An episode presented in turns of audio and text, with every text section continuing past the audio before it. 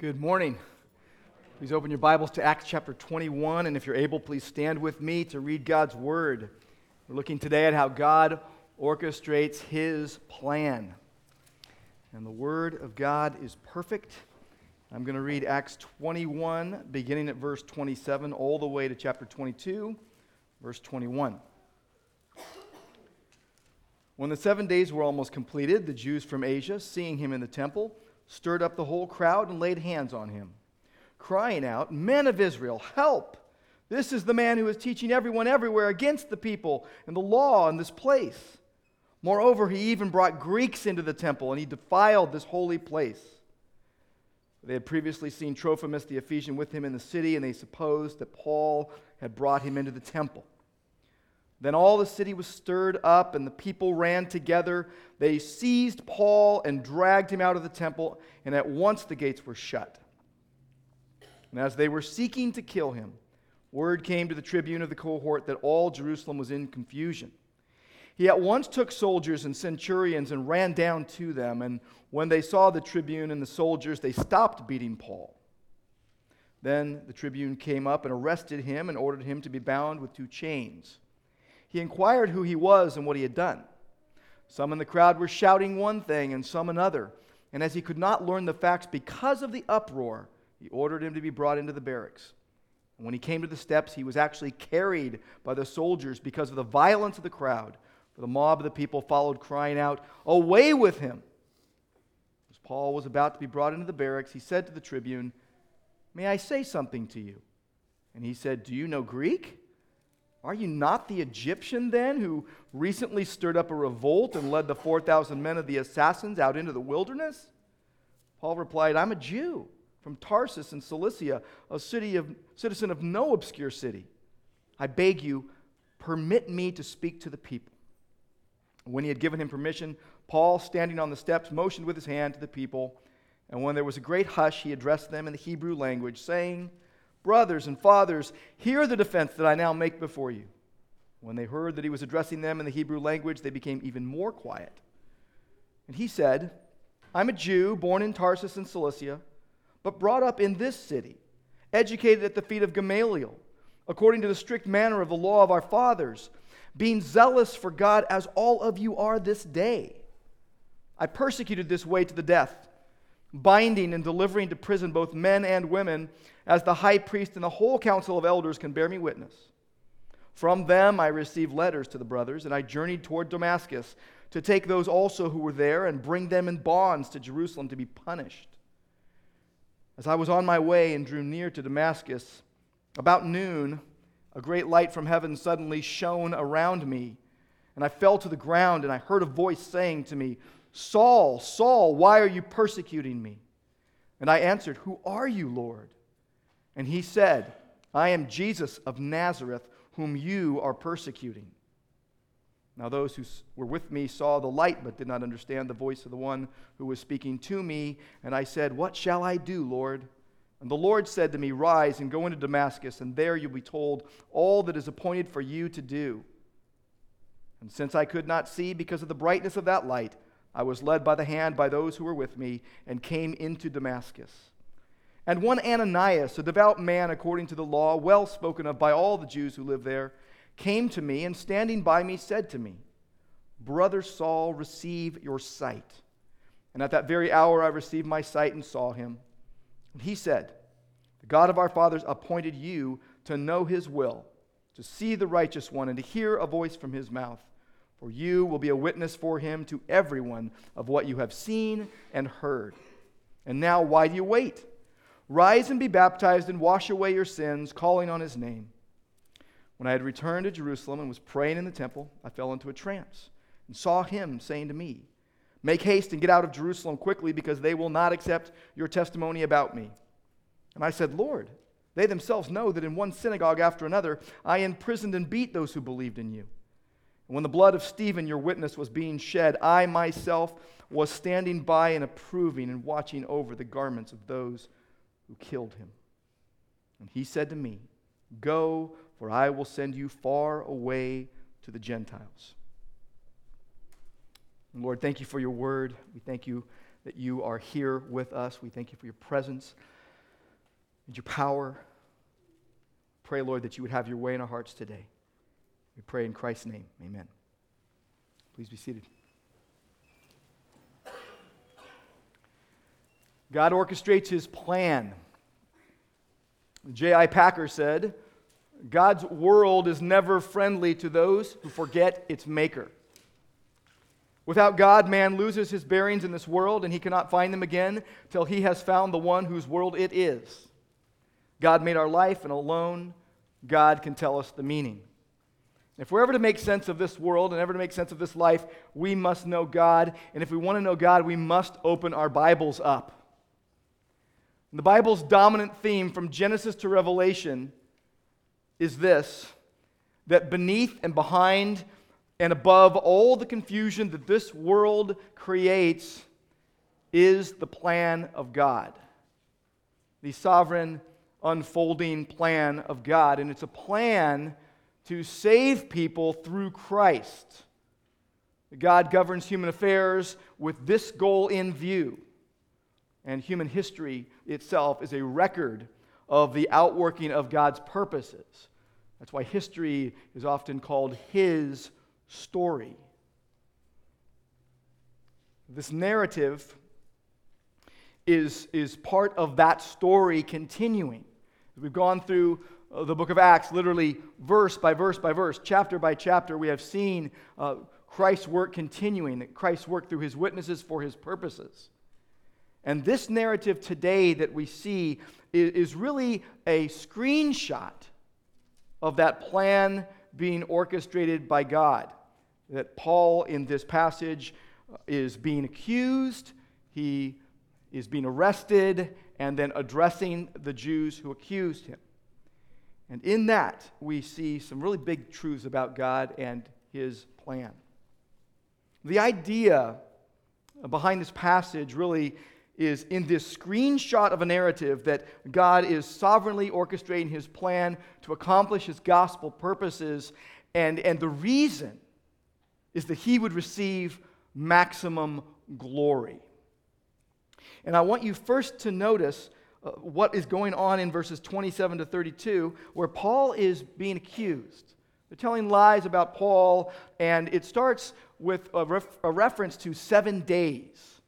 So, if you were here with us last week and you were in chapter 21, uh, verses 17 to 26, you'll remember that the seven days were the seven days of purification for Paul and these four Jews that had taken the vow of a Nazarite. They were being consecrated to God, they were committing themselves to God. And every day they would go to the temple and they would present themselves at the temple. And what we saw last week that was going on in that passage is that God was preserving both truth and unity in the church and out into the world through Paul. Paul cared for the church, God cared for those he was trying to win for Christ, and so he was willing to become all things to all people so that he might win some for Christ and help believers grow in him.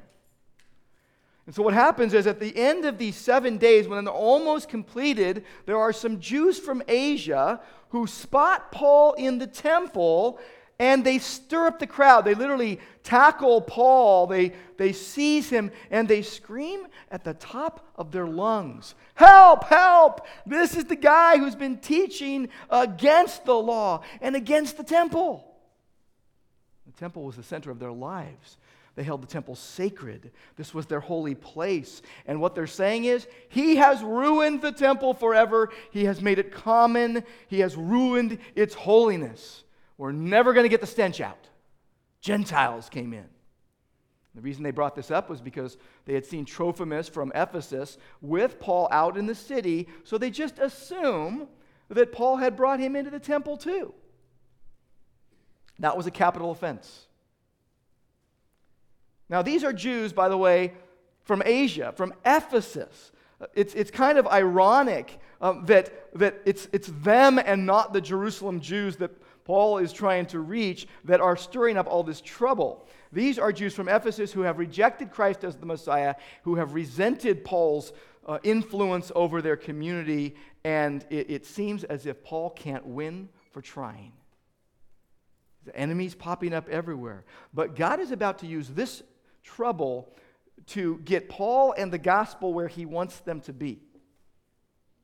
Now, all the city is whipped up into a frenzy, and people are running in all directions, and they're running at Paul. They, they literally grab Paul and drag him out of the temple. And then they shut the doors. Another ironic thing here is God's ordained messenger for the gospel being locked out of the place where God had mediated his grace for his people for centuries. What we're seeing here is that the temple is no longer the place to receive God's grace. God's grace is now supremely manifested and available only in the Lord Jesus Christ. And they're trying to kill Paul. This is their aim, this is their goal. They want to kill this guy, and it was within their Jewish legal rights to do so, to execute him for the crime they think he's guilty of. So you've got the Jews on one hand that are stirring things up, but then you've got the Romans. Now, the Romans are there in Jerusalem to keep the peace, and they are not looking so kindly on this frenzied mob that's about to dole out, you know, blind justice. And so the commander, verse 31, the commander of the Roman troops, and we know his name. We find it out in chapter 23, verse 26, Claudius Lysias. And he's in charge of a thousand soldiers. And he takes some of these soldiers and some centurions that are in charge of a hundred soldiers, and they run down into the crowd.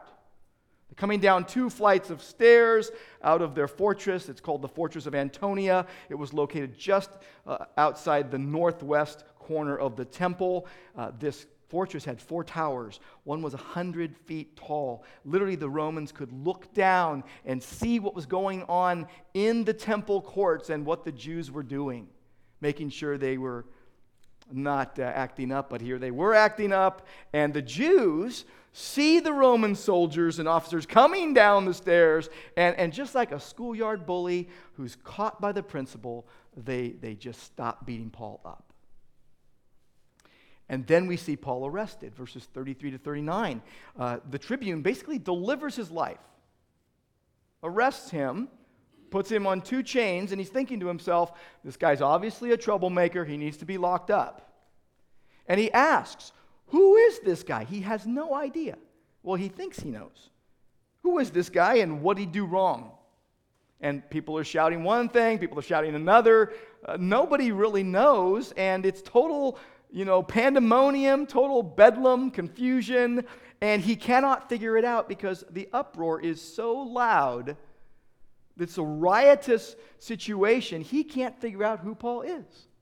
So he brings him into the barracks where the soldiers live, and literally, Paul has to be carried by the soldiers because of the violence of the crowd.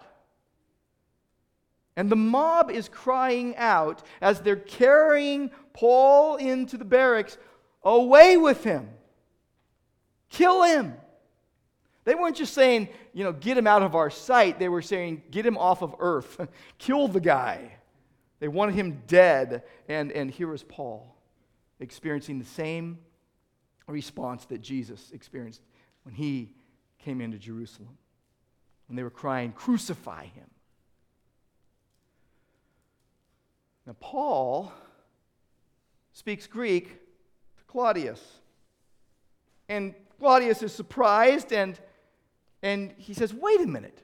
So you're not the Egyptian that caused a big ruckus and a revolt and led 4,000 assassins out into the wilderness? That's not you? And Paul's like, uh, No, I'm, I'm, a Jew from Tarsus in Cilicia. Um, and I, I ask you, please let me speak to the people. Now, the tribune thought he was this Egyptian. Now, Jewish historian Josephus uh, reports uh, about this situation that there was this Egyptian Jew that claimed to be a prophet and gathered a large following uh, and a plan to lead them to the Mount of Olives. And he told them, When I say so, the walls of Jerusalem are going to fall flat. So the guy is is, uh, is deceiving people, and, and the assassins literally uh, was uh, they were called dagger men. What they would do is they would have daggers under their cloaks. They would go through the crowd and they would literally kill people, put their, their dagger back in their cloak, and then say, Hey, look what just happened. And so people were in fear of them.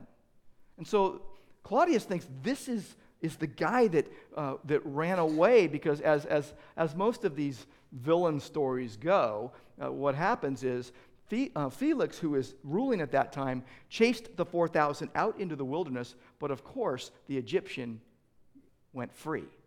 And uh, he's thinking he's him, and Paul's like, I'm not him. And he asks him, Can I, can I please speak to the people? He had to ask permission to speak. They had uh, the power of his life in their hands. They could kill him at a moment's notice. And so he asks if he could speak. He begs the guy to let him speak. Now, if this was you or I, and we were in such a situation and we had been beaten up by an angry mob, I'm wondering what our script might be when we want to speak to the people. You know, hey, you shouldn't have done that. You were wrong. Justice must be served. You need to be set straight. I don't know what we would say, but we would probably have a lot of bitterness, maybe some hate going on. And here's Paul about to address the very people who had tried to kill him. So 20, chapter 21, verse 40, all the way to chapter 22, verse 21, Paul is addressing the Jews. He is addressing them and he motions to them because it's so uh, noisy and they're being boisterous, and they quiet down because he addresses them in the Hebrew language, literally Aramaic in the dialect. And he basically calls them brothers and fathers. He's telling them, you know, I'm like you. I'm one of you except for the chains and except for Christ in him, his hope of glory. And he says, Please hear my defense. The Greek word there is apologia, and it, it's where we get our word apologetics. It literally means, I'm going to now defend the faith against the false accusations. He's not defending himself, he is defending the faith once for all delivered. And so he begins to speak, and he's going to give his testimony. And by the way, it, this is now the second time in the book of Acts that we find Paul's conversion story uh, out of three times in the book of Acts. The first time when it actually happened, it's recorded in Acts chapter 9. And then later on in Acts chapter 26, he reiterates his, his uh, testimony. Uh, but here, he is tailoring his comments to fit this hostile group of Jews in Jerusalem to communicate his conversion to them. And he says, I'm a Jew. And I'm born in Tarsus of Cilicia, it's a big city, very notable. But he says, I was brought up in Jerusalem. I was instructed, I was taught, I was educated by Gamaliel. This is like the most famous teacher in the, the Jewish school of Hillel. And so he's telling them, I was a very strict legalistic Pharisee. And I was zealous for God just like you. Now, we all know if you want to look at someone in the Bible that just has a love for Jesus and a love for God, you want to look at Paul. It's so clear in, in the things that the Holy Spirit wrote through him.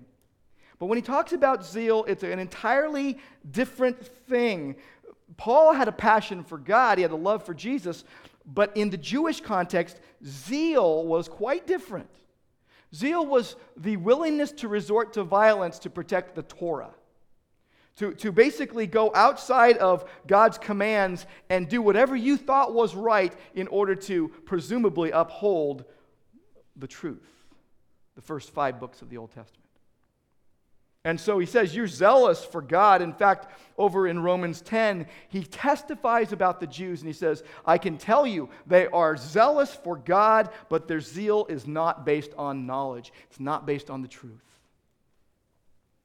He goes on he says, I persecuted the followers of this way. I persecuted believers in Jesus to their death. He is admitting that he was responsible for the murders of Christians. And, and by his own admission, 1 Corinthians 15, he says, I am not worthy to be an apostle. I am the least of the apostles because I persecuted the church of God. He was very ashamed for that. And he never forgot his misdirected zeal, nor did it paralyze him. His murderous past did not paralyze him, it gave him a profound appreciation for God's mercy and grace. When you review your past before you came to know Christ, you, you, you are often going to go to the place of wanting to condemn yourself.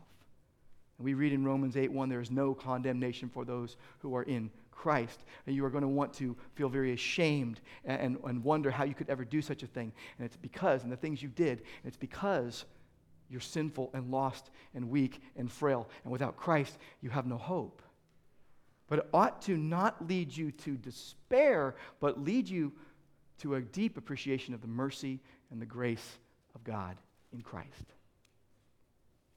Paul is saying, I persecuted the way to death. Literally, I hunted them down, you know, like a deer. I, I, pursued them to kill them, both men and women. And, and by the way, Paul says, the high priest and the Sanhedrin, they know all about this. They can testify to it. Verse, verse 5, they can testify it. Chapter 22, verse 5, they can testify it. And, and the reason why they knew is because they gave him permission to do so. So Paul is preaching the gospel to them and also exposing their guilt. And you see this in the preaching of the gospel. You got to expose man's, mankind's guilt in sin, because along with the high priest, the Sanhedrin authorized the persecution, authorized the murders, authorized the deaths. I receive letters, I, and I'm journeying to Damascus. He has permission to do this. And he's going to take Christians from there and, and throw them in jail. And who were the Christians in Damascus? These were the Christians that were from Jerusalem that had escaped the persecution that was going on there. And he is hunting them down like animals. And about noontime, middle of the day, a bright light shines from heaven around Paul. Now, this is basically the same account that is given in chapter 9. He falls to the ground. He hears a voice Saul, Saul, why are you persecuting me? He answers, Who are you, Lord? Jesus says, I am Jesus of Nazareth, literally Jesus the Nazarene, whom you're persecuting. And the people with Paul couldn't understand what was going on. Uh, Paul asked, What shall I do, Lord? Uh, Jesus says, Get up and go into Damascus. You'll be told what's been appointed for you. And Paul says, I was blinded. I was blinded by the light, and I was led by the hand. I came into Damascus, and then a man named Ananias, who he points out was a pious, godly Jew and was well spoken of by the Jews, what he doesn't point out is that this man dearly loved Jesus. This man was saved. And he comes up to Paul and he says, Brother Saul, receive your sight. And Paul says, I, I got my sight back that very hour. So God heals him of that. And, and the message from Ananias to Paul is God has appointed you. God has taken you into his hands before you ever knew. God has planned, God has purposed, God has determined something about your life. Now, Paul's plan, his determination at that point was to pursue Christians and kill them. God's plan and purpose was to capture Paul's heart for the gospel so that he would believe in Jesus and become a witness for Christ. That, that he would know his will, that he would see the righteous one. Now, that, that was code word for look at Jeremiah 33, verses 15 and 16, where God promised to raise up a righteous branch to spring up for David and who would execute justice and righteousness in the world. And the name by which he would be called is the Lord our righteousness. So here is Jesus Christ, the righteous one, being, being uh, spoken of. And he, Paul would hear a word from Christ's mouth. Paul would be a witness for Christ to everyone of what he had seen and heard. And so the command was get up and get baptized. And, and the wording here can be confusing to some. It says, Be baptized and wash away your sins, calling on his name. And some people wrongly assume, well, that means when you get baptized, your sins are washed away, which is wrong.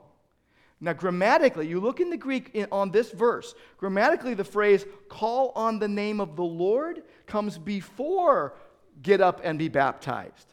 And so it's very clear the rest of the teaching in the New Testament is right in line with this. Salvation comes from calling on the name of the Lord, believing in the finished work of Christ, not by anything you do, including getting baptized. And then in verse 17, Paul says, When I return to Jerusalem, Now, what you wouldn't know is that's a big time lapse there. It's a three year time lapse. And he goes to Jerusalem for, th- for two weeks to get to know Peter. He had spent time in Damascus. He had spent time in Arabia. Uh, after his uh, conversion, he had spent three years away. He comes back three years later and he's praying in the temple. And Jesus appears to him in a vision and tells him, Get up and go right now. They're not going to be listening to you. And it's interesting the response that Paul has. He says, Lord, they know that in one synagogue after another, I did all this. I beat up those who believed in you. I imprisoned them. When the blood of Stephen, your witness, was being shed, I approved. Basically, he gave the approval. And in a sense, Paul's thinking, well, wouldn't my testimony be all the more strong with people that I was in league with before, that they could see the change in me? And Jesus just tells him, I'm sending you far away to the Gentiles. Now, as a Jew and as a Pharisee, Paul previously would have had a hatred for Gentiles. Now he has a love for them, and so he yields to his sovereign, all knowing, all powerful Lord Jesus Christ, and, and he, he goes along with what, what Jesus tells him. And so we end here at verse 21. But you go on to verse 22, which we'll pick up next week. But it says that up to this word they listened to him, and then they started crying out, Kill him, basically. Let's kill this guy. Uh, he's talking about going to Gentiles.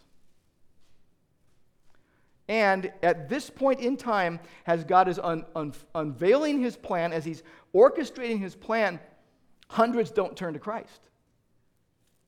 There aren't hundreds of salvations at this point. Uh, they are enraged and want to kill him. And here is Paul, Christ's witness. Here is Paul, a believer in Jesus Christ as Lord, in a dangerous situation, giving testimony to Jesus of Nazareth, who is alive and who saves and who directs the lives of his people. Here he is making a defense for the truth as it's been maligned, and he's speaking very clearly of Jesus crucified and risen and exalted. He's doing the will of God. And, God is orchestrating his plan uh, through this, this hard time for Paul to accomplish his gospel purposes. And, and, and God's arranging all of this, God's directing all of it. It's like he, he masterminds the plan, he mobilizes those pieces in the plan, and then manages everything as the plan unfolds. And so you see Paul in this, in this screenshot here. You see Paul accused, arrested, addressing the accusers, and what you find is some really big ideas about God. I'm going to give you three. If you boil this down to the simplest terms, here's what you've got. Number one, and we see this as God is orchestrating his plan, just even in this screenshot of a, of a narration. God is big. God is big. God is in control of this situation. The Jews were not planning this out. They wouldn't want the gospel to succeed. Paul could never have figured out this kind of trajectory and these, all these different turns and curves and ups and downs uh, to create some kind of gospel opportunity. God, who is big, and by the way, bigger than we know, as big as you think God is, he's bigger. Psalm 19:1 tells us the heavens declare the glory of God. You've got the, the stars and, and the moon and the sun and all this uh, declaring God's glory, which in that you see one of the purposes for the universe to reveal God's majesty, to reveal his glory. And you can see it in all of creation. You can see uh, his glory in the intricacy of a living cell. You can see his glory in the complexity and diversity of life on earth. You can see his glory in the precision of the laws of physics and chemistry. And it indicates to us the incomprehensible power of God, how big God is. And you think of, of the universe he created. God made the universe unimaginably large. And it's, it's quite staggering when you think about the universe containing objects of size at distances that our brains, our minds cannot fathom. Even the smartest among us, we kind of just have to throw up our hands and say, I, I, I can't grasp that. and you consider the power of God, you consider the bigness of God, you can only be humbled. There's no room for pride. You consider the size and the beauty of the, of the universe God created. It helps you appreciate his, his bigness. Let's start closest to home. You got the moon, about the size of the United States, approximately 2,100 miles in diameter. It orbits 240,000 miles from Earth, which you could probably understand because some of your cars have that many miles on. But then there's the sun, a glowing hot ball of hydrogen gas. Gets in energy from the fusion of hydrogen to helium in the core. It's basically a stable hydrogen bomb. You get the sun that God put up there, and, and He placed it at just the right distance to provide the right amount of light and heat for the earth. And the sun is 400 times further from Earth than the moon and 400 times larger. Over 100 times the diameter of Earth. If it were hollow, you could put a million Earths in it. God created that just as easily as He created the rest of the universe. It was not difficult for Him. And it demonstrates His power. It's 93 mi- mi- million miles away, by the way. If you, if you said, you know what, I'm going to try to drive 93 million miles, and you get in your car and you drive 65 miles an hour, it would take you 163 years to drive that far. It would out, outlive your lifetime. And then you think of our galaxy, the Milky Way, containing over 100 billion stars. And the Bible tells us God calls them all by name. He named the, every star. He's bigger than you think. Here's this amazing God, this huge God who created such a universe, and, and then you get to this thought. And he is concerned with me? That's what the psalmist even said. Psalm 8 When I consider your heavens, the work of your fingers, the moon and the stars, which you have set in place, what is man that you are mindful of him? And we see in this passage, even in, in a screenshot such as this, and you see it in your life, God is big. He orchestrates his plan in ways that we, we never could imagine. The second thing is that God, who is big, has a big plan. He has a big plan to save lost sinners, to, to save lost, hell bent sinners through the shed blood of Christ, making them his witnesses to a waiting world, to a wondering world. And this plan was set in motion. This big plan was set in motion before the foundation of the world. And even around about the time of Abraham, God visits him and leads him to Canaan and enters a covenant relationship with him and his descendants. And he tells him, I'm going to make an everlasting covenant with you. I will be your God. And, and God gives Abraham a son and turns his family into a nation and leads them out of Egypt. And, and over the centuries, he's preparing them and the Gentiles for the coming of the Savior King, who Peter tells us was foreordained before the foundation of the world, but manifest in these last times, who for you who believe by God in him. Galatians 4 4 tells us when the fullness of the time had come, God sent forth his Son, made of a woman, made under the law, to redeem them that were under the law, that we might receive the adoption as sons. This is God's big plan unfolding. Now, the plan is for the gospel to go to all the ends of the earth, from India and beyond, and, and, and that the great multitude of all nations and kindreds and peoples and tongues would be brought to faith in Christ and then Christ's return. And we who believe will be with him where the throne of God and the Lamb are, and we will serve him. As Revelation 22 tells us, we will see his face and we will reign forever and ever with him. And man may defy that plan and even reject God's plan because of unbelief. But he cannot escape it. No one can escape that. Because even one aspect of his plan is judgment on sin.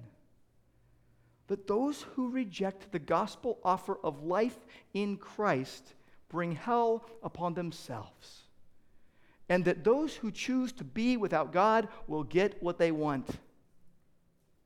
And that too is part of the plan, this big plan. That God's will is done no less in the condemnation of unbelievers than in the salvation of those with faith in Christ. And here's Paul, little old Paul, being used as one person in this intricate, orchestrated plan. God is saving. But isn't it an interest, isn't it interesting that the Jews thought it a crime for the Gentile to be within the barrier that was set up in the temple? I just want to think about that for just a moment. Why was it a crime for a Gentile to be outside their little area that the Jews gave them to be in?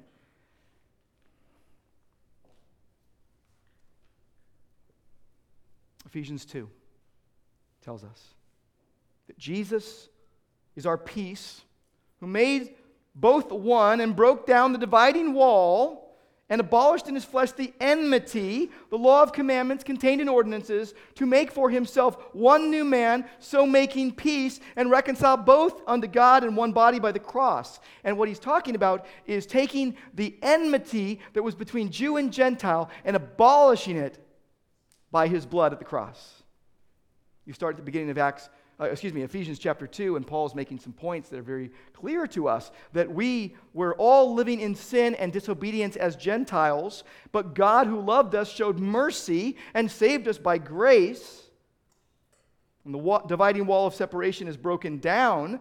But here's the amazing thing. At that point in time, when Paul was speaking to the Jews, there was a four and a half foot wall dividing the Jews from the Gentiles in the temple. And it was kind of like the Gentiles had a California pass, Southern California pass. And they couldn't go to all the other cool places on all the other cool days because here's what would happen. Sure, the court of the Gentiles, if you behaved, you could be there, but you couldn't go into the inner courts, into the holy area. You could never go into the court of the Israelites. And here's the amazing thing God never told anyone to build that wall. That was sinful man hating people that God said that the Messiah would save. In fact, there were, there were signs posted. In fact, they found two of these stone signs, and they're in you know, museums, one in Jerusalem and one somewhere else. And here's what one of them said No foreigner is to enter within the forecourt and the balustrade around the sanctuary. Whoever is caught will have himself to blame for his subsequent death. But God's plan, God's big plan was to save Jew and Gentile alike, all who come to faith in Christ. And God's plan cannot be thwarted by human sin. Human defiance and sin against the revealed will of God is used by God to further his will. It's like Joseph and his brothers back in, in Genesis when Joseph's brothers sold him into slavery.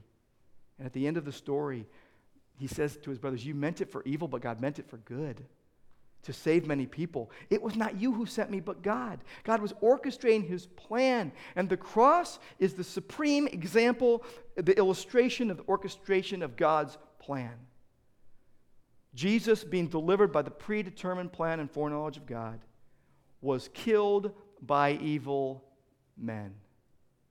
And even there, man's sin is being used to serve God's plan because God's plan is going to march on really like a tank and no one can stop it.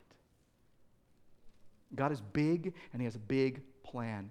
And last, third, God is big and He has a big plan, and He is pleased to use small people in the process. That's you and me, that's Paul. He is going to, as Philippians 1 6 says, He who began a good work in you will be faithful to complete it. He will unfold His sovereign will right before your very eyes. We are living in a time of, of mystery.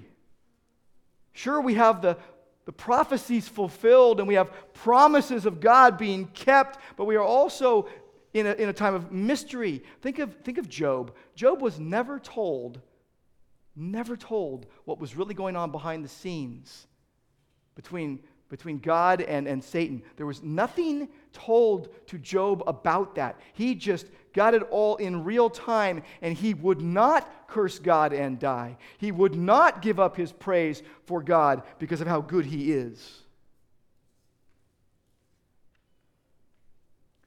God is big and he has a big plan, and he is pleased to use small people in the process. Paul had this humble hope in God. He didn't despair. He wasn't defeated. He was hopeful. And it led him to a loving proclamation of eternal truth because he had love for Jesus and he had love for other people. It takes us to Romans 5, where Paul said, and by the way, I, have reminded you about this several times recently. Paul wrote Romans before this place, time in Acts. And here's what he said Therefore, being justified by faith, we have peace with God through our Lord Jesus Christ through whom we have obtained access by faith into this grace in which we stand, and we rejoice in hope of the glory of God. And not only that, we rejoice in our sufferings. Paul is rejoicing through this time, knowing that suffering produces endurance, and endurance produces character, and character produces hope. And hope does not put us to shame, because God's love has been poured out in our hearts through the Holy Spirit, whom He has given to us. And it wasn't just for Paul that the love of God was shed abroad, it was for his countrymen as well. Because when Paul stood up and had permission to speak, he didn't say, You were wrong because you hurt me. He said, You're wrong because you crucified Christ. And you need to believe. He had love for his countrymen. It takes us to Romans 9, where he said, I, if it were possible, I would give up my own salvation for theirs. Romans 10:1 My heart's desire is for their salvation. He was in tears over it. He was crushed over it. The fact that they wouldn't believe. And he was appointed and he was sent and he, he was being he was he was riding a wave that God had him on.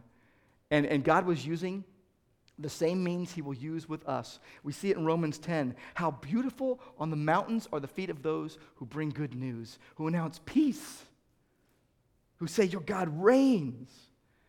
And here is Paul going through it all with an attitude of love because he wanted them to hear the good news and believe. He didn't care about his pain, he didn't care about his bruises. He didn't care about his feelings. He cared about the fact that God was sovereignly orchestrating human events to accomplish his gospel purposes, and he wanted people to praise the glories of God's grace in Christ. It brings us to Romans 8:28. God works all things together for good to those who love him and are called according to his purpose, whom he foreknew and predestined to become conformed to the image of his son because God reigns. He is the creator of the earth, of the universe. He is king, and he works all things after the counsel of his own will. It's the decisive point in world history, by the way, the purpose which really controls it, and the key to which really interprets it, is God's eternal plan. His big plan, because he's a big God, and he uses small people. Small people in the process. I think of Mary as we close. I just want you to think of Mary for a moment. Think of Mary in Nazareth. Remember, Jesus is from Nazareth. In the sixth month, the angel Gabriel was sent by God to a city in Galilee named Nazareth, to a virgin betrothed to a man whose name was Joseph, who was of the house of David, whom had received the promises. And the virgin's name was Mary. And he came to her and said, Greetings, favored one. The Lord is with you. And she's troubled and wondering what's going on. And the angel says, Don't be afraid. You found favor with God.